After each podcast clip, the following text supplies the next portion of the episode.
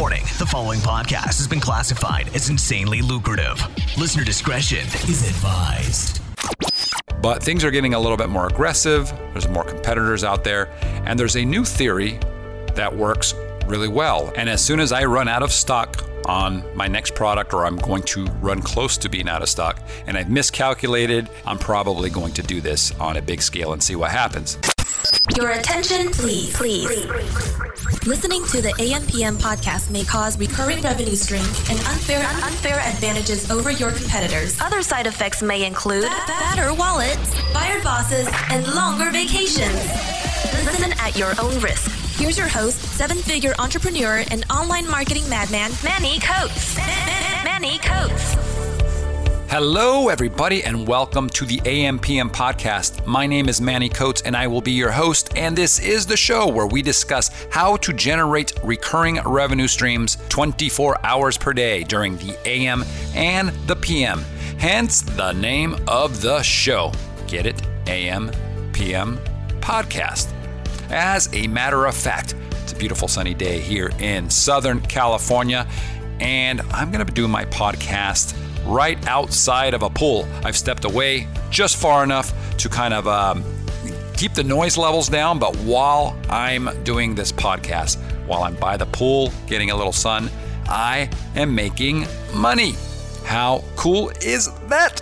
Pretty cool, I think. So I apologize if there's a little bit of noise, but don't worry about it. We're going to have some good information here. And today I want to talk about running out of stock. And running out of stock isn't just a bad thing. It's a terrible thing, right? Because several things happen. First of all, you're not making any money. You're out of stock, right? You're not making any sales. It's not good. Second of all, you've probably spent a lot of time building up your page, your BSR, your ranking, right? You've got sales velocity coming in. So you don't want that to go down. And when you go out of stock, it drops, right? You're no longer selling. So you're going to be dropping. Your BSR goes up technically, right? The number gets higher. You want to be number one, and now you're going to be number 5,000, number 10,000, number 100,000, right? It keeps going up higher. It's not good. That's what I mean by going, you're losing it, you're going down. It's technically going up. That makes it more difficult, right? Because Amazon's algorithm helps you rank your product, for keywords when you're selling a lot of product. So that's pretty bad. In addition to the BSR, if you're doing really well in a particular subcategory, you might be number one or in the top three or top five of that subcategory, a little niche. So when people go and they're actually not doing a search by typing keywords, they're actually clicking into the product categories and clicking down into subcategories, they might see your product there. And if you're losing rank, you're not going to be in there. So that would be another way of losing sales without having anything to do with keywords. And then one of the most terrible things that has happened to me when I've run out of stock is that I have hijackers that take over my listing. And they're sitting on my account already, right? I just probably didn't notice it. And then as soon as I go out of stock, boom, they're in there. They get the buy box because I'm no longer selling. So they move in. And then people get these counterfeit products that are similar, but not the same as my product. And when people hate what they got, they say it's not the product they ordered. What do? They probably get a refund, but I don't care about that. I didn't send them that product. But they post a negative review, right? The negative review shows up on my product page. I hate that. So many people have to deal with that kind of stuff. It's terrible. So what do you do when you realize you're running out of stock, right? You've got 5 days worth of inventory and you didn't realize this. And you're like, man, my inventory isn't going to be, or the reshipment of inventory, you've got a new shipment coming, isn't going to be here for another 30 days. What do you do? Well, I used to say, if you go back and listen to some of my older podcasts, and I think the majority of podcasters out there and people that taught any kind of information related to running out of inventory, they were teaching, and I was as well, that you should start increasing your price, right? If you start increasing your price point, you're going to get less sales. If you get less sales, you slow down that velocity, and then you don't run out of stock. You can stretch that 5 days maybe into the full 20, 30 days that you need, right? Because if I'm selling 100 units a day and it starts dropping, right? Eventually, I might only be selling 5 units a day, and I can really stretch that out. And then as soon as the inventory comes in, the new inventory, bam, I bring the price back down and I'm back in business. Now, I've done this. I've actually practiced this in the past, and it's done okay, right? But things are getting a little bit more aggressive. There's more competitors out there.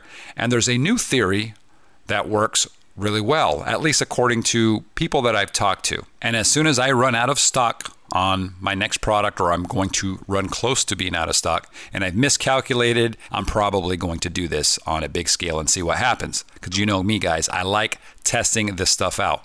So here's what you do, okay? Actually, let me back up. I should give credit where credit is due. This information I heard from a chat between Brian Bowman and Brian Burt. I know, two Brians, right? And they were talking about going out of stock.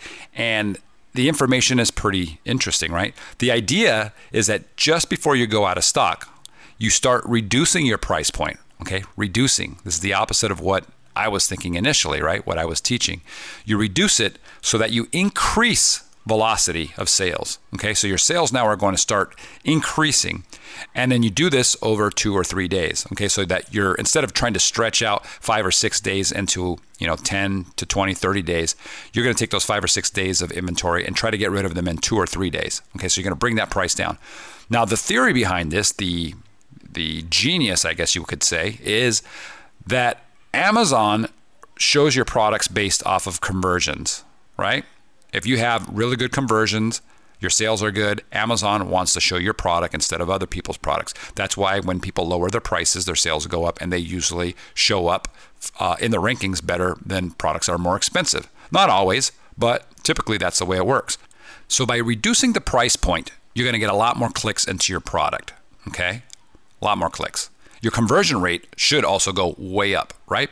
Makes sense. If you have 100 people that click into your product page at $30, and then you have 100 people that click into your product page at $15, you should have a lot more people buying, converting at that $15 price point. So as you bring your price point down, your conversion rate goes up, and your sales velocity, the number of sales that you actually have, has also gone up. So now Amazon is thinking, wow, this product is fantastic. Whatever kind of magical pixie dust they sprinkled over this product is really paying off. So we're going to start showing this product a lot more. But the problem is you run out of stock.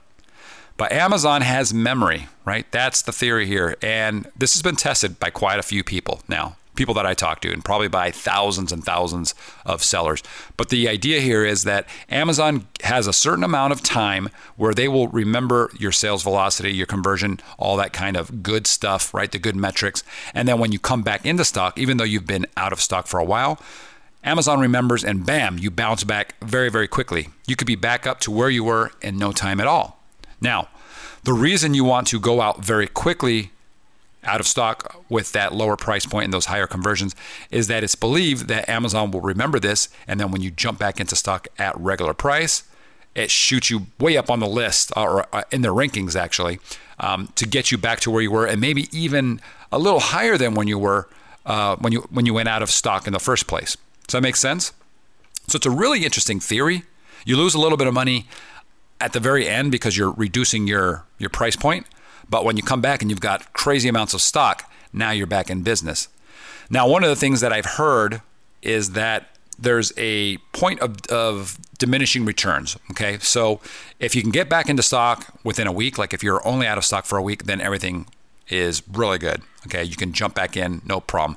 Once you get to about that 30-day point, the 1 month mark of being out of stock, things start to get a little hairy. At that point, you've lost a lot of your, of Amazon's memory, okay? So you're gonna have to start to rebuild again, and it becomes a little bit more difficult. You might have to do some promos.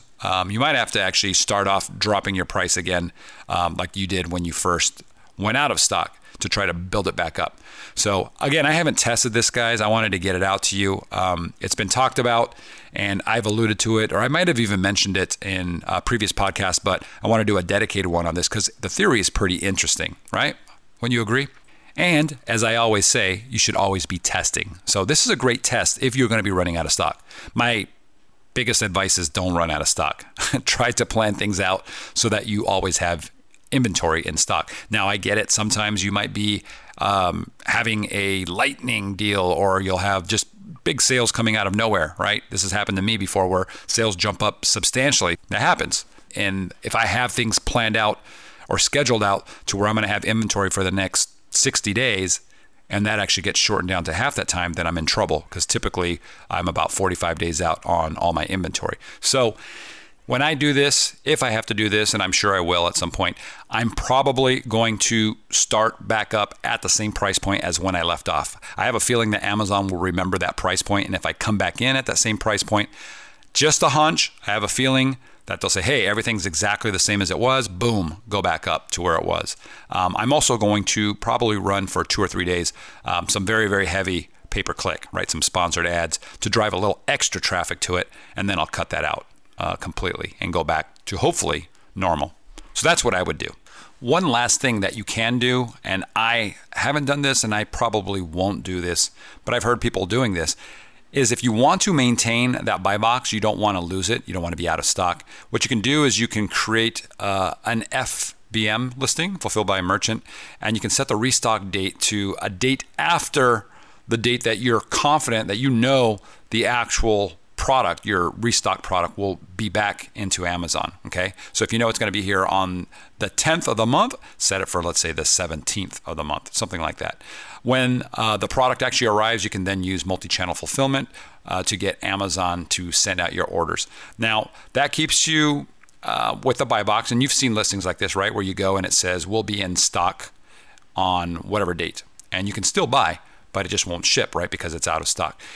The problem with this, the problem that I see with this, is that people are going to get to your page, they're going to want to buy, and then they're going to see this on there, and most people are impatient. If I see this, if I'm looking for this, I'm not going to buy it. I'm not going to add it to my cart and go, you know what, it'll be in stock in 7 days. I'm just going to find an alternative, somebody else that can sell it right now and can ship it to me today so that I can have it tomorrow or the next day, right?